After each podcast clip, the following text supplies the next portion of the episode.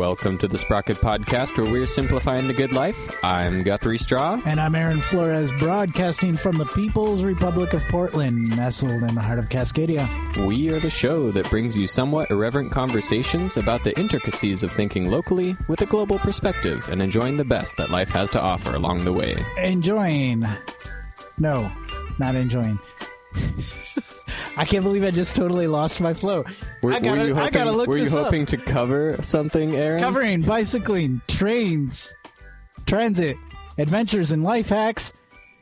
And today, many adventures actually, Mhm. but adventures in your mind. What? Yes. Today we are covering role playing, specifically D and D and bikes. We have in our studio with us Mr. Jimmy Applehands. Should, are we allowed to use your last name? I'm sorry. That's something like.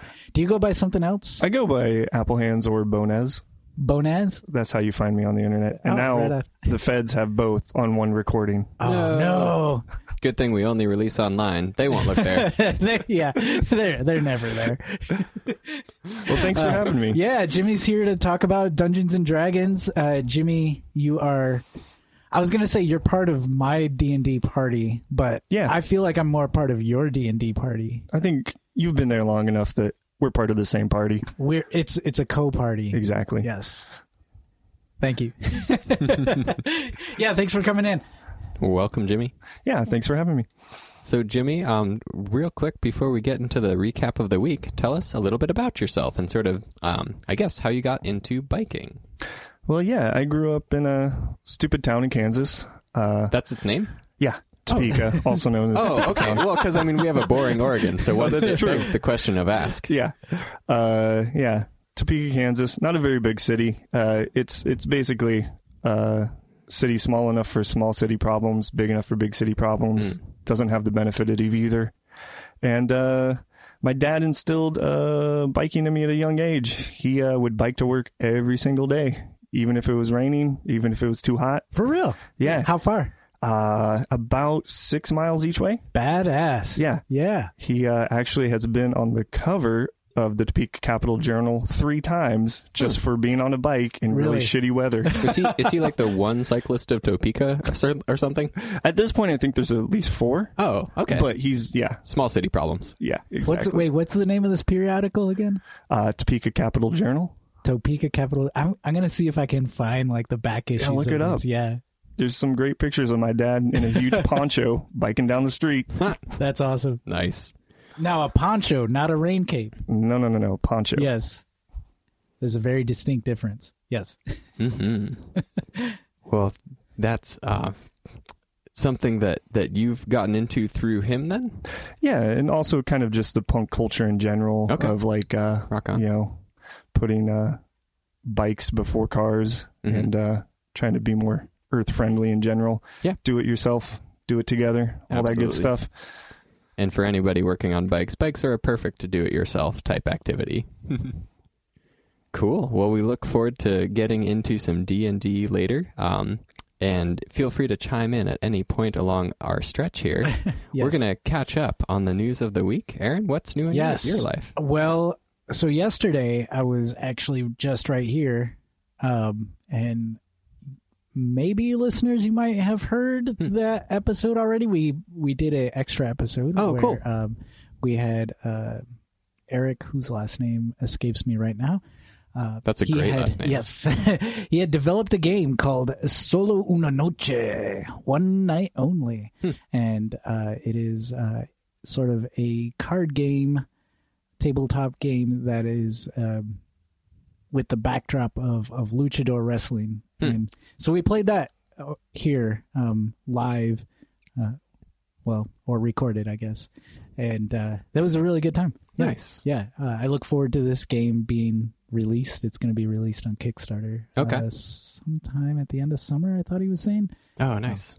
Yeah. but yeah, yeah. So you'll be hearing that. We did that. I, I said earlier uh, in that episode, I kind of came down with an acute case of stupid. Hmm. Uh, finding myself like doing like just kind of things that like in retrospect, like why would I Why would I have done that? Like from a gameplay perspective? Um, no, from from a life play perspective. Oh, okay. like, like, why did I start changing my brake pads at six o'clock when I had to be here at six thirty? Yeah. I think those is kinds of things. Oh, you know? for sure. Well, I think this is like the time of year that everybody's looking to kind of tune up their rides. Like the bike's Yeah. coming out of the garage for most folks. The bike's already been in the streets for most folks who are biking anyway, so like it's still a good time for a tune. Um, but yeah, I, I feel you. It's it's like you start to notice those things because you're you're I think you you bike a little bit more even if you're a regular rider. Um, and it also makes you wonder about what you want to get tuned up before you really have to commit towards a project. Well, and and the thing is, is like I I knew what a project is it was because Hmm. like with with all brakes, disc brakes, you have to like do a lot of adjusting once you got the new pads in because Mm-hmm. you know the the distance between the calipers have Mhm. now changed and Are you running the BB sevens? yeah Okay. Okay.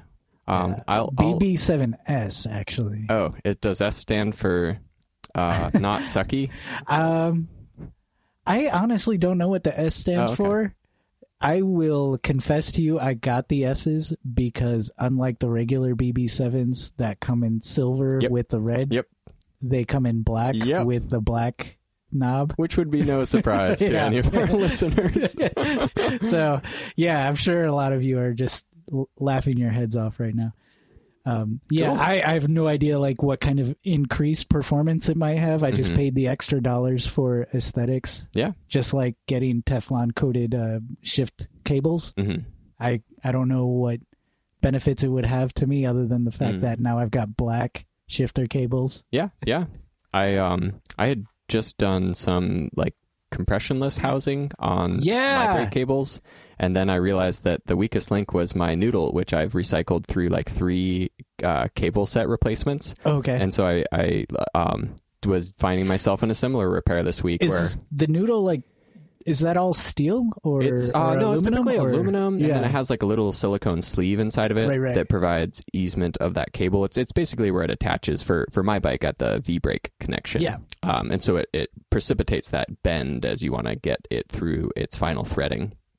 Um, and, and in my case, I kept on being like, "Gosh, this is so silly! I just got all of this new, like, really fan fandangled housing, and uh, it's it's actually harder to break after I did the repair than Oh, really? it was. Yeah, but of course, like you know those bike things where you, you you schedule the time you schedule, and then you're like, I have no more time. Like I I'm done doing this, and so Yeah. however it is, that's how it's going to be until I, I find some Yep. other I guess time I'll to have to adjust it. this later. Yeah, so I, yeah. I've been riding this way for about four months.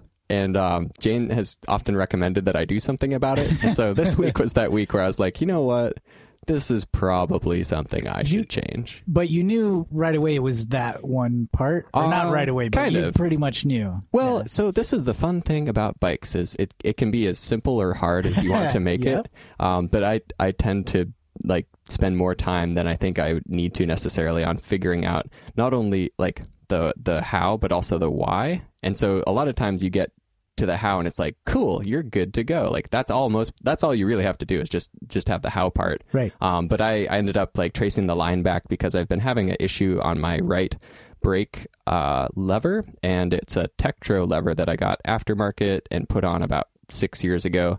But they stopped carrying brake hoods for it, so every time I Oh. run through a set of hoods, and my suspicion initially about the the, the kinking or the the lack of um, or the or the uh, additional friction was that maybe there was a exchange happening at the housing to the brake lever level Uh-huh. and so I kind of had to like trace that back and find out how well that was doing. And um, turns out that I still don't know why they switched up the housing design on the brake lever. I, I'm kind of like looking to stockpile them at this point because the brake levers work fine. You just burn through housings every four years, uh, or or the rubber covers. Uh, fortunately, it was a noodle, and the noodles are like Well, a buck fifty. So, So is is there a a mechanical difference between the two, like the newer levels and oh, I'm, levers? I'm sure the there is. Now? I'll bet. I'll bet like they sent you know five hundred thousand units out, and Okay. X percent of that came back with this particular defect, and then the next time they went to retool, they're like, "Whoa, we're not going to do it this way again." Right. Um, Okay. is well, I was wondering if it happened. was really just the hoods that like caused them to update. Yeah. Or- Uh, who knows? Honestly, so Yeah. it's kind of weird in the bike industry. You get a lot of like uh, brand cascade, where Cane Creek is the fancy version of what a lot of other people will sell for a lot You have cheaper. the, the sort of the better best. Well, not whatever. even that. And this is no this is no slight against Cane Creek or, or anybody really, but you have your your tiers, and so you you can offer slightly more. Sometimes it's justifiable, sometimes it's not. But Uh-huh. Cane Creek is like the these are the really cool levers, and then um it, it depending on who. Well, yeah, it's got a gecko. Exactly. Well, and that's all I could figure out is if you look at them, it's to me. Uh, not having researched it specifically, that is the only difference. Is you're paying an extra twelve bucks Yeah. for geckos on your brake hoods. right. So um, that's not to say that's necessarily the case, but uh, yeah, I, I take way too damn long to change my brakes when I go about it, and so I'm glad that I'm safe again now.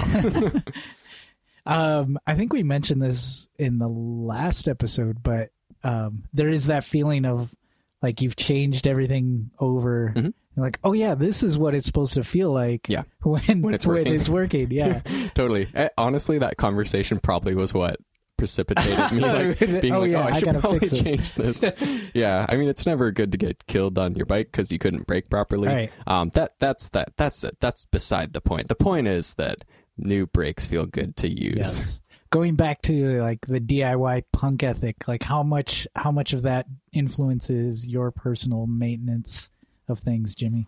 Oh, a lot. It's uh, I hardly ever take my bike into a shop unless it's like way over my head, and so there's things that I'll just like, okay, I need to. I, I just today I just changed the the pads on my brakes Nice. and uh well on the front anyway I'll do the back later See, exactly. you you and me get along in the in the change out world. yeah it's a yeah, the front works now so I'll just rely on the front a little more and That then, does uh, most of the braking and, like, anyway, right? yeah exactly as long as you don't you know too hard and go over the front it's fine um and and yeah and like all like my roommates will be like oh my bike is messed up and i'm like no no no don't take it into the shop i'll i'll i'll do that Right. and then like they'll bug me a week later like hey you haven't done this yet and so I'm, okay and then i do it See, um that's really nice of you because sometimes folks hit a point where they're like, "No, take it to a shop. I am not your free mechanic." but um, at the same time, like you can learn a lot through fixing friends' bikes. Exactly. Yeah. Yeah. I learned uh, actually like the most I learned about bikes uh, was here back in oh man it was like the first time I was living in Portland 2002 2003 community the um at that point it was Mississippi I forgot the name of the project Hmm. um Not Not, the the, Miss- community cycling not center? the community cycling Bike center farm? it wasn't bike farm it was before bike farm it was uh Mississippi Bike Studio comes to mind, but I'm confident that I'm wrong about that. It was it was called something else. Okay. And um man, sorry. This You're is good. not very No, that's good. all right. Totally. Recording This for is going to cause this what is it going to cause people to write to us, Stress, Yeah, yeah. which we love. anxiety. So yeah. Um and they had a Or- or- program. Or the edit button. We're good with that too. yeah, there we go. um so yeah, it was it was on Mississippi Street and it was a, a program where you would uh, go in and volunteer your time to um at that point I was just like stripping bikes down. Yeah. And like then they would have more competent people put them back together. Um and even just like stripping bikes down I learned so much about like uh, what parts go where and like how different different bikes are and just like um, just the way mechanics work on a bike. And so um, a, a lot of what I learned was just uh, taking donated bikes and stripping them down to their parts. this sounds a lot like the bike farm. Even though it's not the bike farm, I wonder if Maybe it's It what the bike became- farm turned into. yeah. yeah. yeah, Yeah. In Or came days. from, I guess. This- Where- where- yeah. yeah. This makes me think now we got to get Momoko Saunders back on. Anytime. Yeah. Anyway, Yeah. So yeah, that's where I learned um, most of my um, do-it-yourself ethics on the bike is just from from stripping bikes down, and uh, from there just uh, like a a lot of it comes from not wanting to spend money on things. yeah, uh, you know, punks that don't make a lot of money. We got to figure out our own ways of doing things That's and right. uh, learning from other people to know what they're doing. Mhm. Uh, yeah. It's interesting because um, I was I was reading a comment board the other day, and someone was talking about like if it's if it's like affluent, it's considered a like a trick or like a, a like a, a feature or something. But if you're if you're not affluent, it's considered like uh, a hack or or just like Oh, you know like- really? yeah like the same trick Huh. can be used in multiple income levels, but is considered Right. something different at each. And I was like, but it's all all of these are saving money, so isn't it just like good sense to try to do these things? Yeah. Um, I, I think like the example given was uh, something like uh, line drying laundry or something like that, where you can pay the energy bill to do it with a dryer, or if it's nice out, you just you just hang your laundry. Um, but yeah, it was just interesting to me. That I mean, that's just sort of what one does. I thought. That- me too. that's that's Me a too, Aaron. that's a hack. Uh, Or- uh, you know, I, I'm sure you could go on uh, like Gizmodo or something like that. Yeah. and They'd be like 65 trillion ways to save X, Y, or Z. Right. I, I'm not too sure. I, I um, tend to stick to the ones I know, and I don't know the ones I don't. But yeah, it was just kind of interesting to me to see that perception. This is a bit of a of a like side conversation or, or a side trail here, but there are a lot of like quote unquote life hacks. Yeah, I think that's the word I was looking yeah, for. Life for hack. for like things that I just sort of do. Mm. For example, I'll I'll take like folding my t-shirts. Mhm. You know, there's like a hundred ways you could fold your t-shirt, and at what point am I like, who cares what's the most efficient way Mm. to fold my t-shirts or the the quote unquote best hack for Mm. folding my shirts? Okay. Like Yeah, like how it's much time are you going It's to a shirt. save? Yeah. Like, how much the- time have the I? end. How much time have I read? Yeah, exactly. how much time have I spent reading about folding my Mhm. shirts versus like I still got this pile of laundry sitting here on the couch that I haven't tended to. Oh, don't we all have that pile of laundry? Right. Oh, So, the, so the pile question, of bikes. pile Oh, of yeah, bikes, sure. yeah. the question begets uh, the to fold or not to fold, because the hack of all is to just chuck it in the drawer. ah, take that life hack. it's gonna get worn anyway. That's right. I don't care if it's wrinkled. One trick the doctors don't want you to know: throw your t-shirts in the pile. you know what? And and to get a step ahead of that, why take it out of the basket? You're just gonna wash it next week. Right. This is this is a great like clickbait title, you know. this this one trick of folding of folding your shirts would save years off your life. Mhm. But you need folding in quotation marks. Oh yeah, yeah. This one Uh. folding trick. Mhm. Uh. And and people are like, but that's not folding. Well, shh, don't just read the article. Just read the article. Too late, you already clicked on it. Ha ha. That's why our legal team told us to put quotation marks around folding. Mhm. So talking of folding and folding bikes, I'm going to use that as a segue to bring us back that is a towards great talking segue. about repairing our friends' bikes. Um, so you do a lot of that here in town. uh, mainly just with my roommates Okay. and like whoever's around. Um, yeah, Nice. I'm not a professional at all. Just you know, I'll change a tube. Mhm. I'll put cable and housing back on, stuff like that. Easy stuff. Oh, for sure.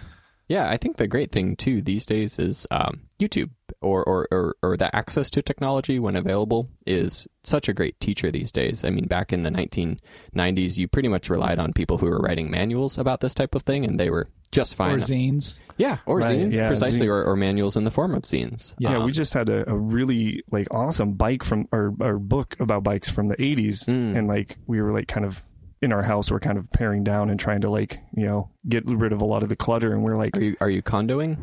my partner is, Oh, okay. and I am assisting her. Nice. I know Excellent. little to nothing about it, uh, but I support. I am in doing it. unfamiliar with this phrase as a verb. Ah, so Kondoing is um, not spelled C O N D O, and I don't actually know the correct spelling, but I believe it's with starts with a K. Um, is a writer who who has sort of life philosophy and um, the way to live tips type stuff. Oh, and Mar- so is it Marie? yeah, I think yeah, that sounds Marie. right. Um, I I've seen I've seen the book. I haven't read it myself. Uh, however, it's it's it's I, I the gist I get from it is it's in essence trying to simplify one's life through simplifying one's physical possessions, and and the thought that if you don't use something, you shouldn't keep it. You should only interact with the things that you use daily. I call that being poor. Yeah, I mean, it, it, it, there is potential crossover. Yeah. um, you know, some people Kondo not by choice, Right. um, but yeah, I, I yeah, it's an interesting one to talk about. I, I guess because uh, yeah, everybody's at a at a different end on that spectrum, so it can be it can be quite a process for some. It really, it is, especially at our house because I'm very much a hoarder and a pack rat, and like, uh, we'll we'll go through all of our stuff, and like one of the tenement or tenement tenements Tenants? tenets of the uh, the process is Mhm. Basically getting rid of anything that you either don't use or doesn't bring you joy, hmm Oh yeah, yep. and so um, and Oh my God. it's it's like we'll we'll be going through all of this stuff, and I'm like, well, I don't need that now, but maybe in like six years, I Mm-hmm. don't want to have to buy another like cable for this thing, You're spot on, friend. right? but like, do we have enough space to keep that cable around for six years when we already have like 20 other cables? Uh, and I can see my partner's But side. LAN and- parties might come back. Exactly. um, and so it's, it's, They never went away. So, so is this awesome. if we're okay? If we're on this episode, I, I feel comfortable in this space sharing some some geekery. Uh, I am 100% going to PDX LAN this year, Nerd. Oh, which I'm is excellent. which is a four day LAN computer fest uh, where, where you hole up at the Holiday Inn and you just play games until your brain is fried. I'm Oh curious as to what games they played at a LAN party because, like, Mm-hmm. I'm, I'm haven't been at a LAN party since I'm trying to remember like what game we played, but it was Mhm. probably like was- Doom or something. Here, here's the cool thing about PDX LAN. Um, the reason I like going is not actually for the games, but for the community. Uh, I started going like way back in high school, so circa like 2006, 2007. Um, and I'd kind of get all of my friends together, would make a trip down from Salem to Portland for the weekend. And um, these days, it's it's kind of my way to touch base or keep in touch with those people, you know, because you you see them about once a year, and it Yeah. happens to be at PDX LAN. Um, but it's a super great community, really family friendly event. Um, they they they get it as far as like event management in in the computer techie like realm exists. Um, and in that regard, one of my favorite things about PDX LAN is um, it doesn't matter what game. Chances are, if you want to play it, you can find other people to play it with you. Uh, So there's like 500 people that hole up in this for the weekend, and so um, at any given time, you, you if you want to play Doom, great. There's probably 10 or 15 people who will join you. Um, eh, you know, name any game, then that's pretty much the case. They they do have bigger games like the more popular titles um, that they use for uh, attracting sponsors that help pay for the costs of the event. But um, one thing I've always appreciated about it is you can just walk down the aisle, see something that looks neat, and then uh, just grab it and go. So yeah, lots of lots of sounds fun. yeah, lots of really fun stuff happens there. And it's I, So it's I- the week I set aside to just delve deeply into that world, and then I kind of like resurface over the Right, course of a right. couple days. So I I can say with confidence I've never been to a LAN party. Hmm. I've been, However, I've never been invited to a LAN party Ah. either.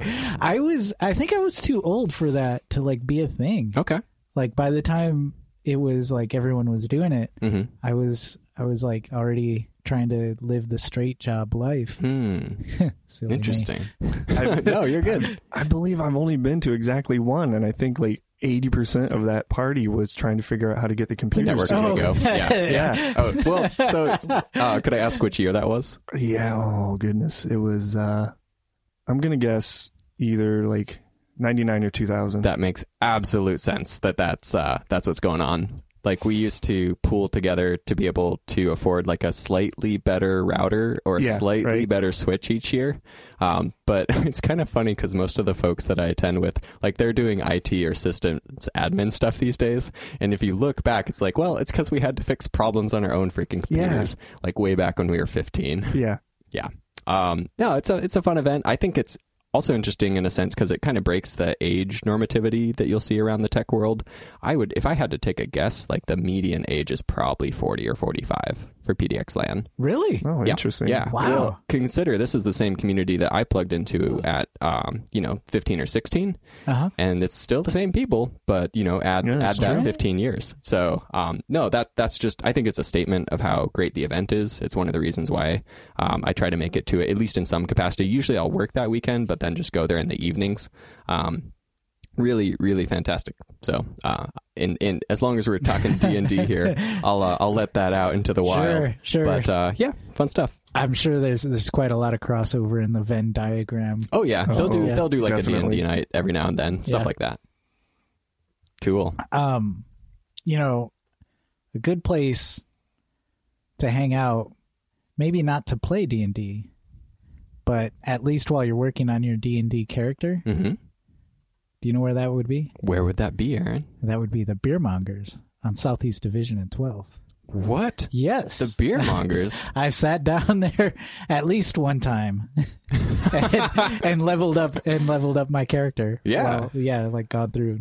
Well, And- one thing that is is always true about beer mongers is that they certainly continue to level up their beer. Oh yes, And uh, we they have a can have- that you shake.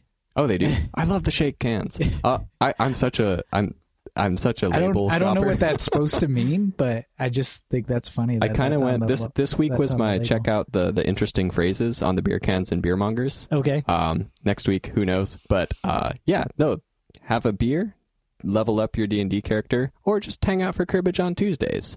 Anyway, Yes. check it out. The beer Prizes mongers. for skunks. oh yeah,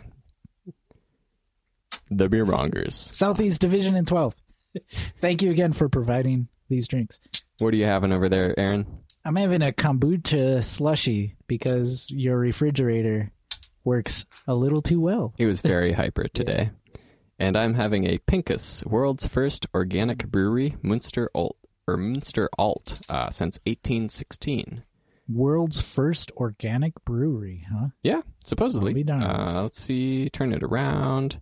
German? Yep, that makes sense. Uh, yeah, pretty tasty actually. Right. And on. then um, we we we we will we'll send you a kombucha in the mail. Uh, we we didn't have a second one, but um, th- thank you so much for being patient with our water situation here. Anytime. Cool. well, going forward or backward. What? um, We're stepping through the veil. yes.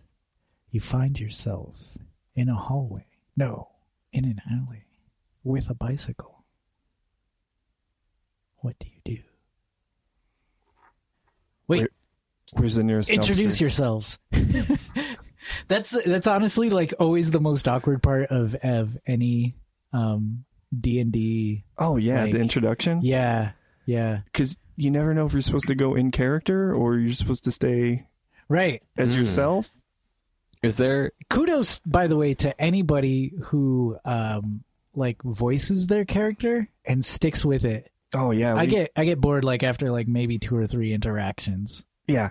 I, I I try so hard to like have a different voice, and then it's it's like I just get tired. I, I usually I just forget, Hmm. and like I just use my regular voice. mhm. Uh, and I think half of that is nobody else at the table is reminding you. Oh yeah. Yeah, no one else Yeah. cares. So like, Except so like they wouldn't the- turn to you and say, "Well, well, um, Theo- Theodore the bearded, why are you speaking like such?" right. You sound so different today. There are occasions where like someone will say, "Okay, out of game, blah blah blah blah Yeah. blah," and then like go back into Mm. into the thing. Mhm. But if they're not like voicing their character, you know, it's sometimes a little bit more difficult yeah. to to get that distinction. Hmm.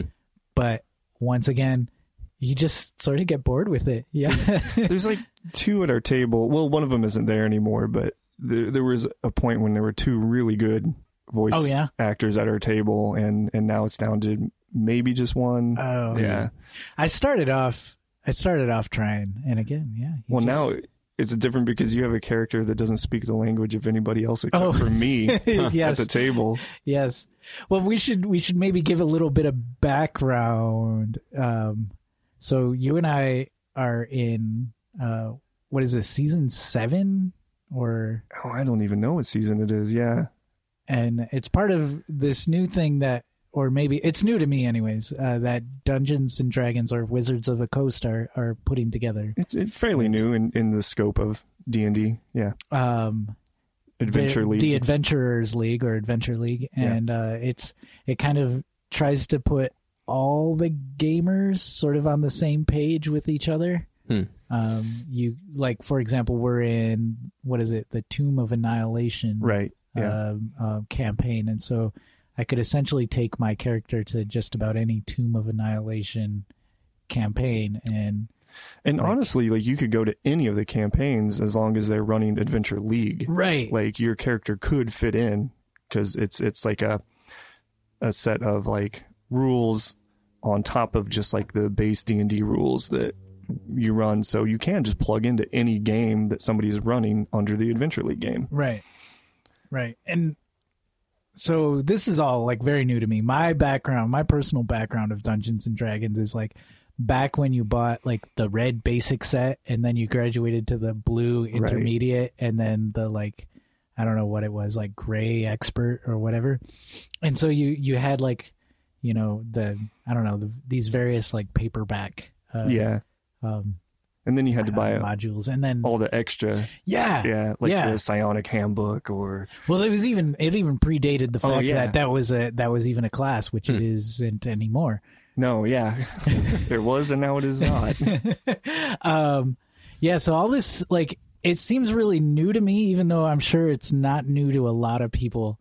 Um, but let's let's hear like your personal history, how you got into D and D, um, and uh, just yeah, what Yeah. what makes you continue on with it? Yeah, I think like a lot of people like in high school, like I had some friends who were playing D and D and they just got me into it.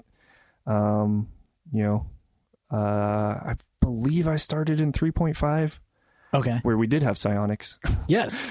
Um, and uh, yeah, This is circa. it's- yeah, 95, Okay. 94, 95, somewhere around there. Cool, It was Middle of high school era. Um, bunch of kids that didn't enjoy the drinking scene, so we did our own thing Yeah. on Friday, Saturday nights. Get together and play some D and D in Topeka. in Topeka. Yeah. Yeah. Um, play. Uh, you know, we did a little bit of the card games. We played like Magic the Gathering or the Star Wars card game that was big at that time. That was a Star Wars card. was the original one. I still have a bunch of it. If Oh. anybody wants to play, no does. I, I think I actually know someone who would enjoy that. I honestly, I have more Highlander card game than I do of any of the other stuff hmm. because all of my friends were like, "I don't want this anymore," and I hold on to it. going about going back to being a pack rat. right? Right. Yeah, yeah. Hmm If you're Uh, gonna play Magic the Gathering, you better off be a pack rat because Yeah. that's the best way to play. Yeah. Uh, the sad thing about that is, like, when I went to college, my brother sold all of my Magic the Gathering cards No, to buy Oh. new Jedi cards. no, Which, who's even heard of that game? right. I haven't. Yeah. So, so all of those. That's that was a uh, great investment, brother. Yeah. Yeah, Oh, oh, I'll never so- forgive him so- for that. the, the real question: How many, how many pristine uh, first edition basic lands were in this old pack? Oh, I, I didn't have any of the first editions, Oh, okay. but it's like even like from that era, like Fallen Empire was like you could buy it for like you know ten percent of its like selling price because they were trying to get rid of it, and Mhm. even those are like so expensive at this point Yeah, because yeah. it's just been so long. hmm I guess, uh, yeah. This Well, is I, I- the the card I'm most proud of is I still have a first edition Venusaur Hmm. from the Yeah. first Pokemon card yeah game. foil, not foil. Foil, yeah. Frick yeah! I have no idea what We're- you guys. we're getting so great. far down the I, rabbit I, I'm hole. just gonna lean back for a while. This is so so what is happening is um there's this whole like subculture of card trading retrading and and within like magic the gathering and some of those games like the in the purest sense of the play you want to try to do it with the original cards.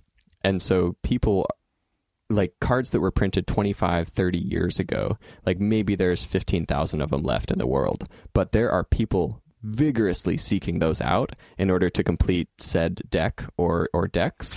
Oh, and so stuff that like we would chuck or that would get moldy back in the day when you you, you know you grow out of it or such Right. um, Yeah. well gu- guess what you just tossed away 25,000 bucks yeah.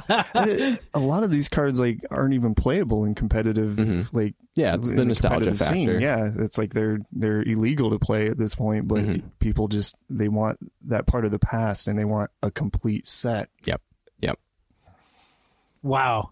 fun times Um, well, Guthrie, you mentioned you also have a background in, in Dungeons and Dragons. and- I do yeah. yeah So how long ago was this for you? Oh, this was probably since I was like eight or nine years old, I Uh-huh. guess. Um, Okay. D and D for Yeah. me, like we, growing up, I played pretty often with a with like who I describe as like my core of um, people who've been like my best friends throughout all of life, thick and thin. Uh huh. And we we as I moved from Eastern Oregon to Salem uh, when I was about ten, D and D was kind of how we would keep tabs with each other. And so we, we did it sort of in a, a LARPing, which is live action role play, Oh yeah. um, and also a, a semi loose rule set of D&D. So for example, in traditional D&D, oftentimes you'll roll dice to determine the probability, um, and then that probability of, of actual occurrence is then uh, chosen as a metric by the dungeon master. Um, so like you roll the dice and the DM knows like, cool, if they roll over eight, it goes. If it doesn't, they don't.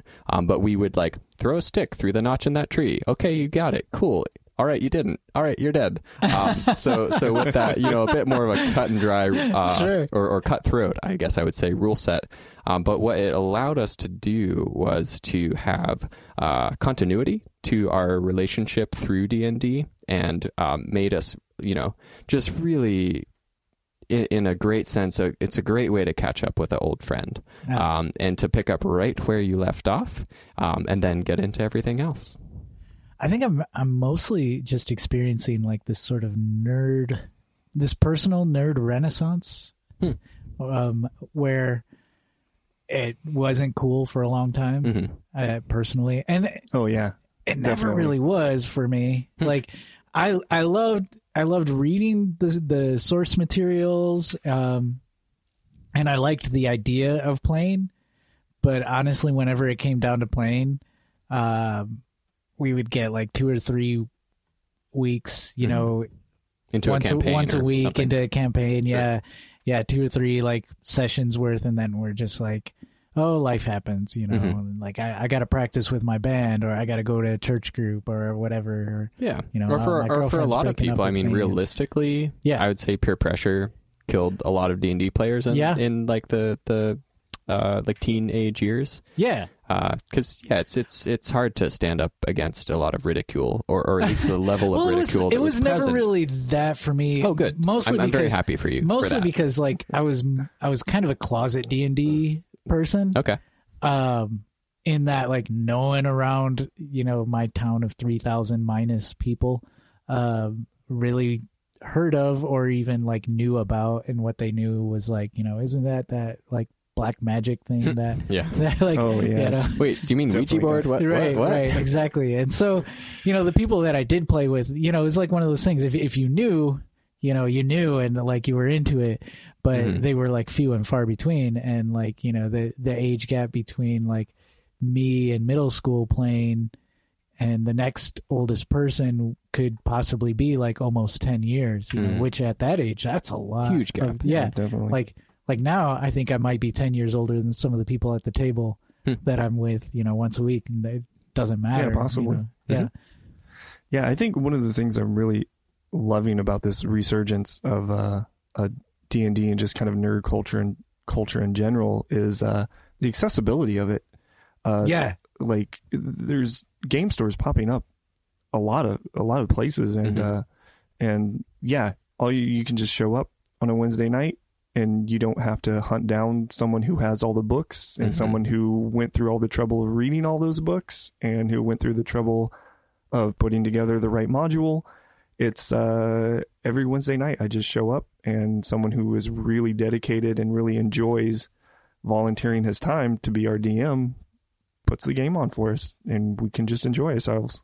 and that that brings me to something that i recently discovered um, through this campaign that uh, again maybe it's not new to anybody else but it's it's new to me I wonder. And I- and I wonder wanna what talk like about it. mail we're gonna get because I wonder what the crossover is Right, for our audience. well that's that's honestly like one of the things i'm hoping for to, Yeah. to get out of this this episode is like you know where the crossover between like simple living and bikes and hmm and uh and like fantasy and role playing Yeah. like really really sits hmm but um back to like campaigning once a week at, at a game store like i maybe did that once in my life and it was just you know you went there after hours because the person at like castle games or whatever you know Right. knew this person who like dm'd and was was gonna like you know was part of this campaign and and so you went there and you you know you had this folding table and and In the back you know, room. you know and everyone Yeah. like brought their snacks or whatever um and it seems like the the game stores have gotten hip to to hosting uh or or to being like sort of a venue to host Mhm. and right. and this particular place that we that we go to the portland game store like has beer on tap and i i honestly would not have even thought of that Yeah. as as being a thing you know. Yeah, and and just in general, like a lot of comic book stores back in the day had this reputation of being really old and and dusty and Yep. inaccessible unless you were an older white male. Sure. Yeah. and uh, yeah. and and now it's uh like I started uh working at this place Astro Astro Kitty Comics back in Lawrence, and that was kind of like back in 2005, Lawrence, what state? uh, Kansas. Lawrence, Kansas. Okay. um, yeah, back in 2005, and it was kind of like trying to push that comic book stores away from that and Hmm. try to get it more into like this is a well lit comic book store where People want to go here. all Yeah. sorts of different people would feel comfortable coming in and asking questions and not getting turned away Everything's by not covered in dust. Yeah, gatekeeping's a- an interesting thing, and I'm sure there's like there's tons of people out there that that talk about this, but it is something that um, has turned a lot of people away that I'm Yeah. not seeing at least as prevalent. I'm sure it's out there, and it, it's, it happens Right. still pretty pretty often. I'm but- sure there's like some some micro occurrences of it, but I think definitely like stores like where we play. I don't. Can we talk about like specific places? Yeah, yeah. I mentioned Yeah, the yeah. Portland Game okay, Store. Yeah, like, Portland Game you know, Store, we're not like- being paid by by the Portland Game Store to mention this, but just as this is where we are, Right. Yeah, yeah like uh it, it yeah it's it's it's very much in the same vein of like it's well lit. It's not like in the back of some weird strip mall and like it's strip Yeah. malls, yeah, um and it's uh yeah they have beer. Like you can come for all sorts of different things and the people there are are knowledgeable without being condescending. And Yeah. uh it's a great place. I find it a great place to play. And quite often in, engaging in a in a very um uh I don't want to say familiar because it's not that, but like um they yeah they want to get to know you and your party. It's genuine. Um, what's that? it's genuine. Yeah, yeah, no, yeah. Yeah. it's a very genuine thing. Um, and like you know, for someone like our DM Dan, who's been there, you know, volunteering his time as a DM for for some time, like they Yeah. know him pretty well. yeah Like uh, uh, one of the the people who worked there, Jody, was like razzing him, like, okay. You know, I'll I'll buy you a beer if you kill off one of your player characters. You know, Yeah. just just knowing that, like, you know, it's it's something that that you know that's part of the relationship between DM and player. Of course, is like, you know, how can I make this fun while make it challenging? right And yeah. then the player is like, you know, how how far can I push my personal boundaries without like getting killed in the game? You know? yeah I think um, in regards to sort of that renaissance of, of geek culture, if you will, uh, one of the important factors in that is people are, for lack of a better term, like getting it, where where in a sense like you would have situations where a higher percentage of DMs, for example, um, would have certain things happen within games that uh, are, are just in no way acceptable as part of like a, a fantasy or a real world.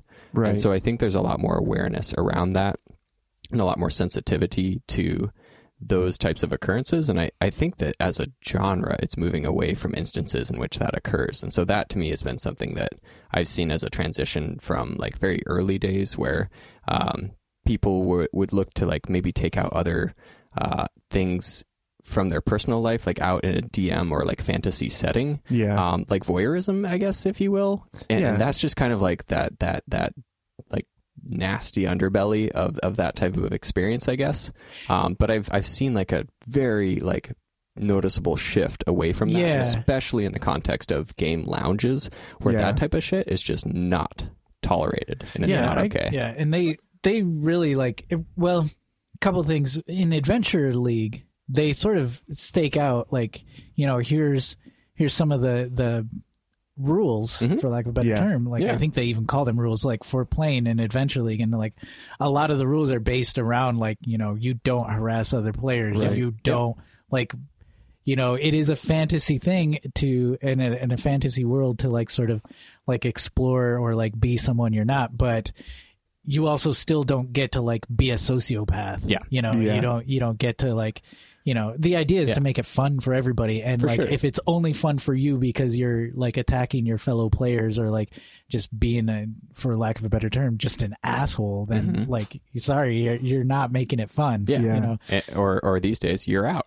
right, Yeah, right, and exactly. that's yeah, Yeah. yeah. And I could see, like, on one hand, like, uh, being able to, like, role play through some of your shit you're dealing with in your own life. Sure. Like, could be therapeutic and, and good for yeah, you. that's a great point. But I don't see dragging other people into that. Like, that's right, not, right. that's not for out and in public. That's not Yeah. for Adventure League. That's for finding your own space to do that. that's for Yeah. therapy.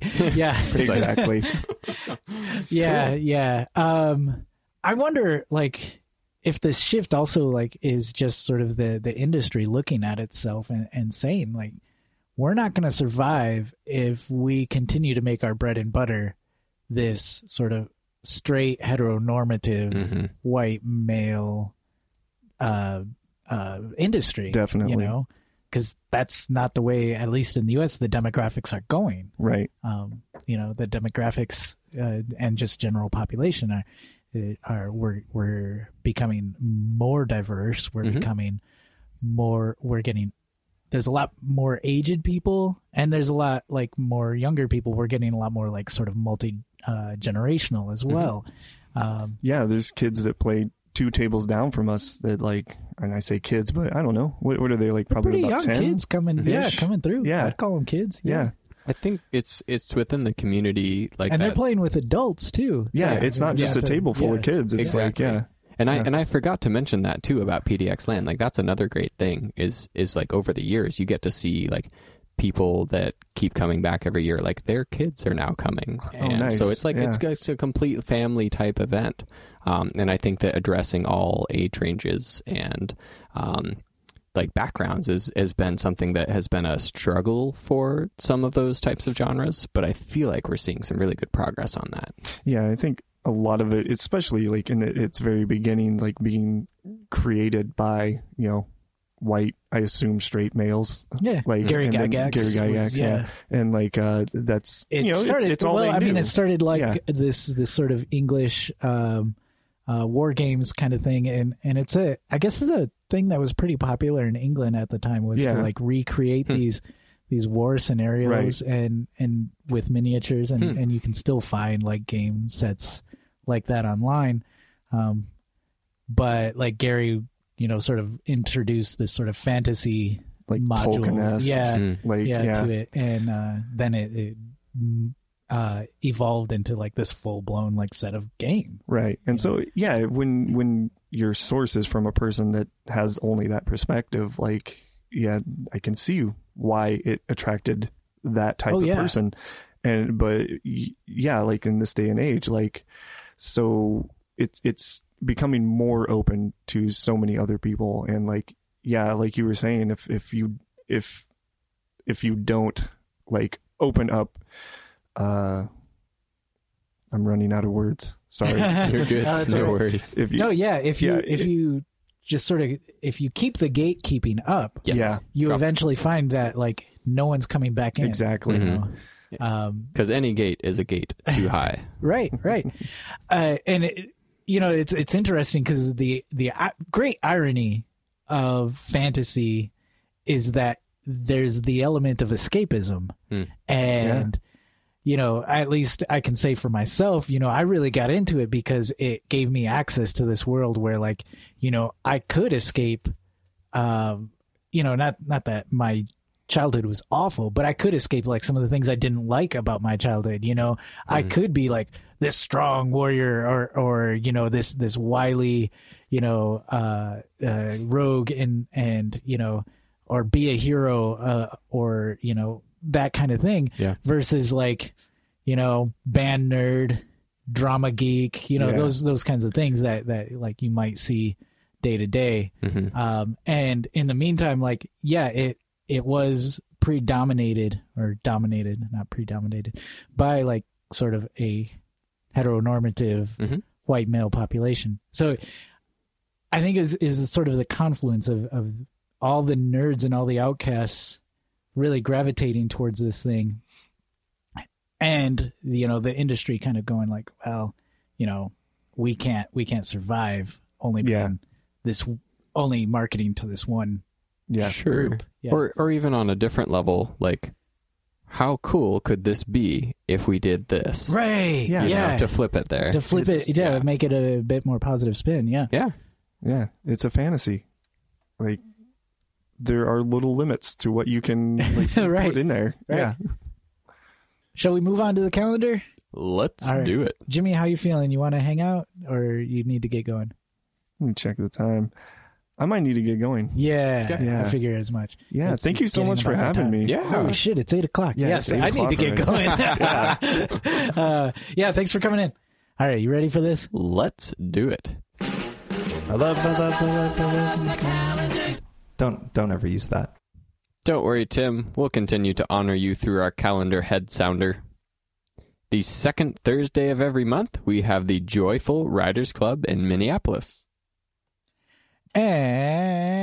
And scrolling up, the second Friday of every month is the Boston Bike Party. Also, the second Friday of every month, the Indianapolis Bike Party. And this is a new one I discovered. It wasn't actually uh, given to us, but uh, in my crawling around on the internet, I discovered that the last Friday of every month in Baltimore is the Baltimore Bike Party. There Nice. are bike parties everywhere.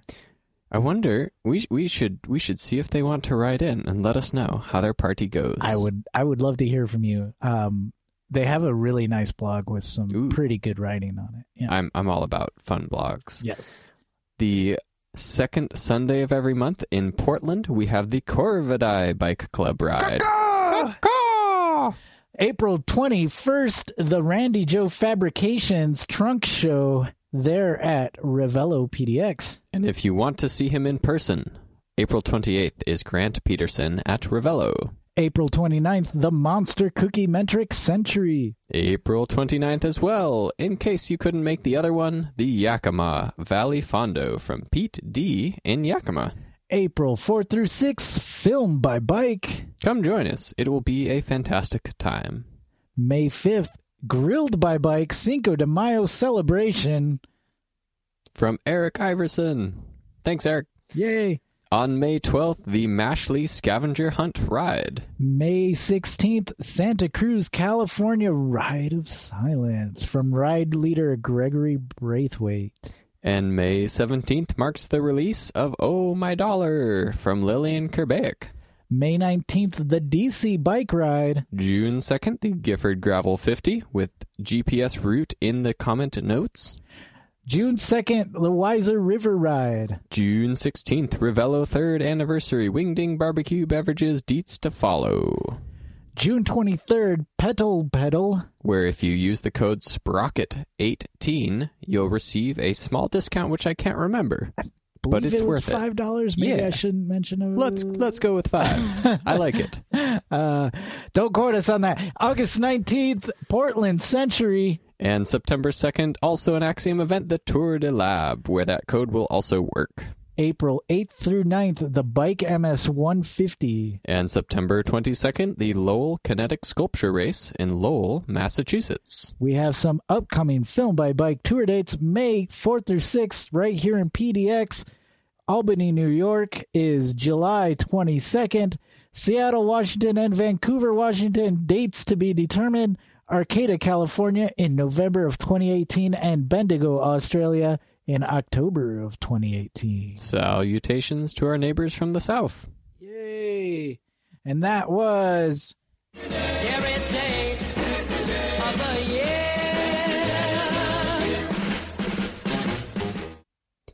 And now for What can compare with the thrill of a brand new bike?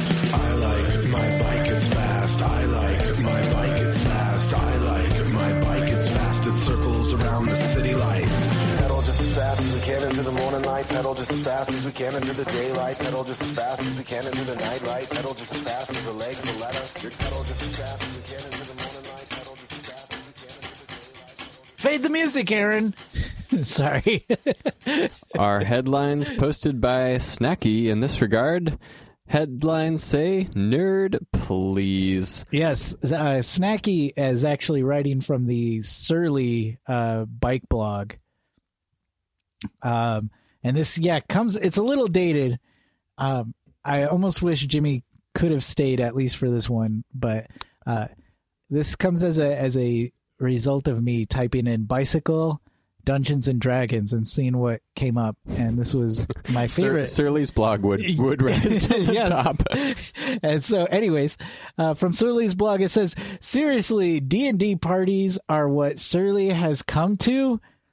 Let me ask you a question. After hearing this, do you still think Surly is a cool brand? Okay, maybe you never thought that we were cool, but my guess is that you never thought of us as a bunch of cloak wearing shoegazers, did you? Greg even tried, Greg is someone in their office, tried to invite me to the session too, by the way, by the way, and I almost said yes, almost. He nearly had me with, but Peter, we're about to enter the dungeon. Once we go down there, it will be too late for you to join. If Man. only you knew, Peter. If only you knew. Uh, the funny thing is, is and part of why I included this, not just because it, it mentions D and D on on the Surly Bike blog back in December of 2012. Um, Do you know Is- what that means, though? Surly is like the cool kid that says, "Hey, we were back into the resurgence of D and D before people Before, were yeah. into the resurgence of D and D." True enough. Um, but I partially included that because Jimmy said something almost verbatim to me to that. Like, you know, you've got like a week to decide whether or not to join our party. After Mm. that, like, you know, we'll be caught up in this thing and it'll be too late.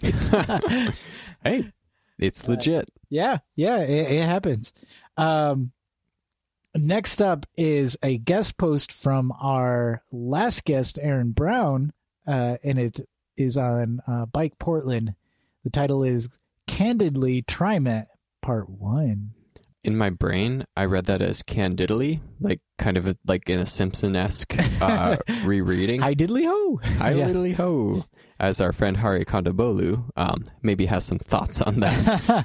Uh, enough. so it's TriMet's employees, customers, and the agency itself who stand to benefit the most from any removal of this antiquated vestigial subsidy. And he's talking about the uh, freeway widening project of Rose Quarter, Mhm. um, which he had talked about with us uh, last week. And um, in this article, just getting really candid with TriMet of like, you know, you can't just keep riding the fence here and, and like kind of playing both sides. You got to take a side. Mm. Of It- course, he's going to lobby for, you know, one side. But Aaron continues Every dollar our region wrestles away from ODOT's freeway expansion plans is a dollar we can spend on infrastructure that addresses these anti poverty, climate, and public health initiatives. yes. Oh, and here's a an article that I didn't see posted earlier. It's Ooh. true. I snuck it in there. Nice. Travel Oregon competitive medium grants are now open. Tell us about this, Guthrie. Yes. Uh, so this comes from a bit more of a, uh, uh, it's called a DMO or, or direct uh, something organization. Shoot, I should really know that one. Yeah, I Is it believe really? that. Okay. Yeah, yeah. So, so in in in essence, um, Travel Oregon uh, quote is pleased to announce the opening of its 2018 through 2020 competitive medium grants program.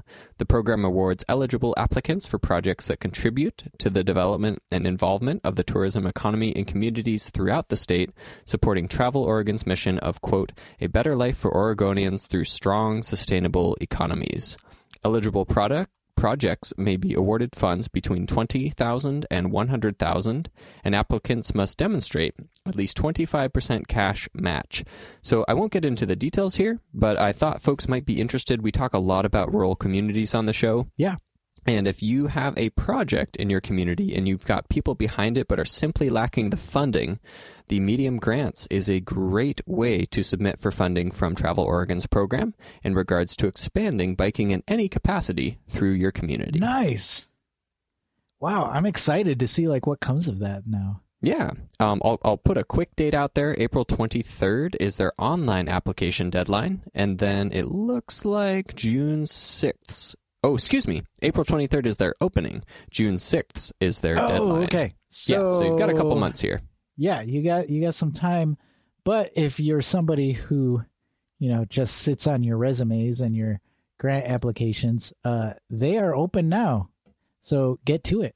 Um, we will be posting a link on our site. And now for We got mail.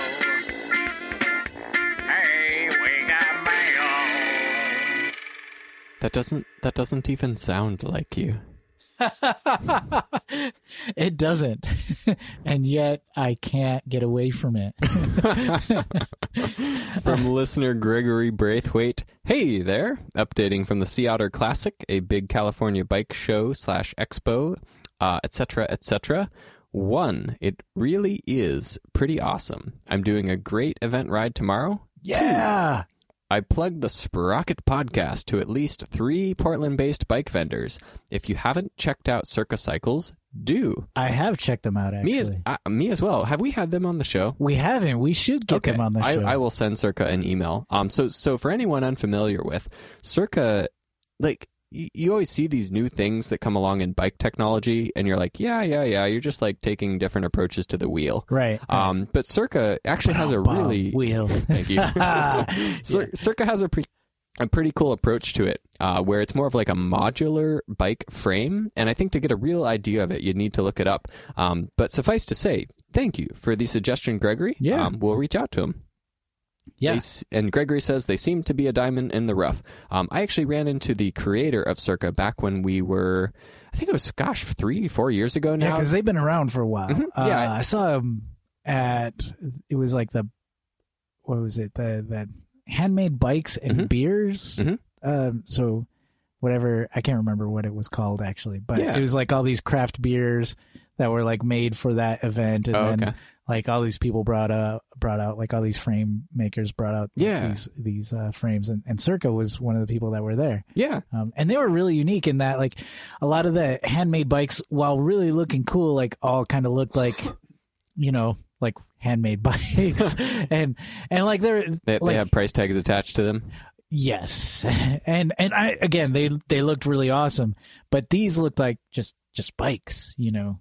Um, Mhm. But anyway, Yeah, absolutely. I ran into, into the folks at Circa Cycles. I think back in their very early days when they were looking for a co-working space Ah. um, that was that was set to be between several bike manufacturers. Um, that itself did not end up happening, but it's been really nice to see Circles Circa uh, and their journey throughout the ages. So yeah, let's get them in. uh, next up from Lex and Corvidae, Caw-caw! Thanks for doing a special on Lads 500 episode. It was awesome to relive it from a different perspective. What a great day and a pleasure to see you all there. Corvidae Bike Club rocking that DFL trophy. Yes, I'm so proud of you guys for taking the dead fucking last trophy. So I didn't have a oh, chance Oh, you to didn't know what. DFL was? I figured that was first place. It's a first of sorts. Yes. last, yes. last is first. Last is first. Yes. Oh, there's well, you're you're first in our certain- hearts, Lex, yes. in the Corvidae Bike Club. There's a certain level of pride of getting that trophy. yeah, though. you got to work really hard to get last. I mean, all being honest. Uh, I I think at one point in time, Tink was riding backwards on the trike. Um, because it's it's straight. a you know, it's not a fixed gear. Well, I guess it's a fixed gear of a Mhm. type, but like you know, it moves backwards when you pedal backwards as Okay. well. Yeah. That So- that brings to mind, uh, like Smarter Every Day. That he's got a bike. Uh, it's like a YouTube channel about science and exploration and learning and Uh-huh. such. Um, but he has a bike which he uses for his demonstrations with schools, where the um, connections are actually backwards. And so it's the literal opposite of a bike that you or I have ever learned to ride. what? It gets me thinking if that would be the ultimate ninja move is to show up to Lats 500 having learned how to ride that bike and then just like casually pass it off. Oh my gosh. You, you ever Here feel like you go. injecting pain or, or misery or potentially learning upon. Yes. uh, and good times were had by all. Shall we put this baby to bed? We shall. All right. The Sprocket Podcast is produced at Stream PDX Community Audio Studio thanks to generous support of Open Signal. Our website is thesprocketpodcast.com. Email to the sprocketpodcast at gmail.com. Call or text 503 847 9774. Thanks to Ryan J. Lane for our theme music, And Hurtbird for our headline sounder. Marcus Norman for graphic design, Thanks to our sustaining donors Logan Smith, Shadowfoot, Katharina Mellingard, Wayne Norman, Doug Robertson, Ethan Georgie, Justin Martin, Eric Iverson, Cameron Lean, Richard Wazinski, Tim Mooney, Glenn Kubish, Matt Kelly, Eric Weitz, Todd Parker, Dan Gebhart, who's a, a time, time traveler, traveler. Dave Knows, Chris Smith, Christy Caster, Caleb Jenkinson, KP, excuse me, JP Keeley, Peanut Butter Jar Matt, Marco Low, Rich Outerstrom. Andrew in Colorado, Drew the Welder, Anna. Wait, how did we switch again? I'll Aaron, be home Aaron soon. Aaron will be home soon. John, John Wasserman, Andre Johnson, King of Division, Josh Zeeson, Richard G, yours Guthrie Straw, truly. who's sitting right next to me, Aaron Green, other We Were Like Sons, founder of the Re Granary, Campsite, Mac Nurse David, Nathan Polton, Chris Rawson, Rory in Michigan, Nathan, no, Michael Flournoy, Jeremy Kitchen, David Belay, Tim Coleman, Mr. T, Harry Hugel, EJ Finneran, Brad Hipwell, Thomas Skato, Keith Hutchinson, Ranger Tom, Joyce Wilson, Ryan Tam, Derek Wagner, Jason Oftenberg, Microcosm Publishing, David Moore, Todd Grosbeck, Chris Barron, Chris Barron, Chris Barron, Sean Baird, Simon Gregory Braithwaite, thanks for the mail. Ryan Morrow, Jimmy Diesel, Dude Luna, Matthew Rooks, Caw-caw! and Marshall, and all of our former donors who helped us get this far, now brush your teeth. and go to bed.